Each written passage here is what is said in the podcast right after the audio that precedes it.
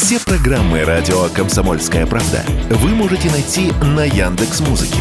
Ищите раздел вашей любимой передачи и подписывайтесь, чтобы не пропустить новый выпуск. Радио КП на Яндекс Музыке. Это удобно, просто и всегда интересно. Экономика на радио КП. Здравствуйте, дорогие слушатели радио «Комсомольская правда». В эфире наш ежедневный обзор самых важных и интересных экономических новостей. А еще новостей неожиданных. Потому что вечером в среду курс нашей валюты совершенно неожиданно подскочил и укрепился до 97 рублей за доллар. Звучит страшно, правда? Доллар упал до 97 рублей. Ну да ладно, Рубль, он ведь не железный, у него тоже есть эмоции. И на позитиве от радостных новостей он готов прыгать выше головы.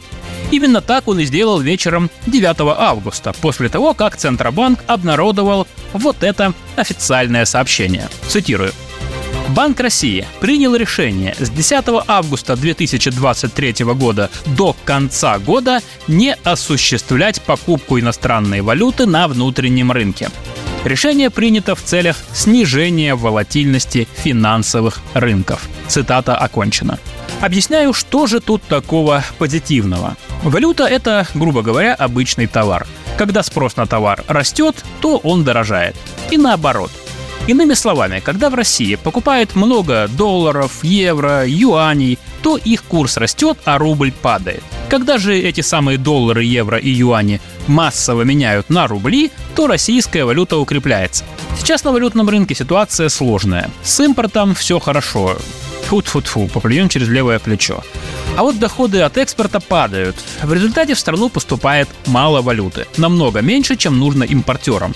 Поэтому спрос на валюту превышает предложение. Результат – падение рубля. С начала года он рухнул на 30%. А Центробанк регулярно покупает на внутреннем рынке много валюты, чтобы складывать ее в резервы. Это помогает покрывать дефицит бюджета и формировать запасы на черный день, но при этом подтачивает курс рубля. Поэтому Центробанк и решил, сейчас не лучшее время для покупок валюты. И тут вернемся к рублю и к его эмоциональности. В среду к 16.30 доллар добрался на московской бирже до неприличного курса в 98 рублей 7 копеек. Но как только стало известно о прекращении покупки валюты Центробанком, рубль резко укрепился и доллар стоил чуть меньше 97 рублей. Впрочем, э, давать позитивные прогнозы на основе этих новостей пока рано. Санкции никто не отменял, проблемы с экспортом сохраняются. Поэтому после радостного прыжка курс рубля продолжит снижаться, а цены продолжат расти. И речь не только про импортные товары. Как подсчитали эксперты Центра развития высшей школы экономики, падение рубля к концу года добавит к средней инфляции по стране еще от полутора до трех процентов. Так что цены по итогам года вырастут минимум процентов на 6. И под занавес выпуска давайте еще немного поговорим о ценах. К сожалению, на такси наши люди уже э, не ездят не только в булочную. Хотя были же времена в начале ковида, когда цены на услуги такси упали до уровня «дешевле только даром».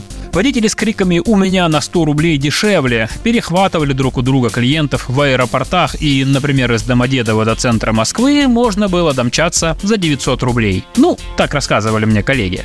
Теперь те времена в прошлом. По данным Росстата, с апреля 2021 года поездки на такси непрерывно дорожают. А самый большой скачок произошел по итогам первой половины нынешнего года, аж на 4%. И это только по данным Росстата. Средняя по стране стоимость поездки сейчас составляет 32 рубля 53 копейки за километр. Это максимум за последние 10 лет.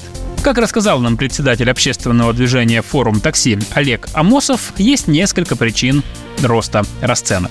Во-первых, в службах такси серьезная недостача автомобилей. Только в Москве и области не хватает порядка 30-40 тысяч машин. Кроме того, услуги такси дорожают вслед за стоимостью автомобилей и запчастей. Подорожание машин привело к тому, что водители уходят из этой сферы, ведь когда машина используется в такси, то она быстрее изнашивается. И водитель, индивидуальный предприниматель, а таких в такси процентов 30-35, понимает, что ему очень накладно будет будет купить новую машину или тратиться на ремонт. И люди уходят в другие сферы. В дальнобойщики, в грузовые перевозки, в доставку.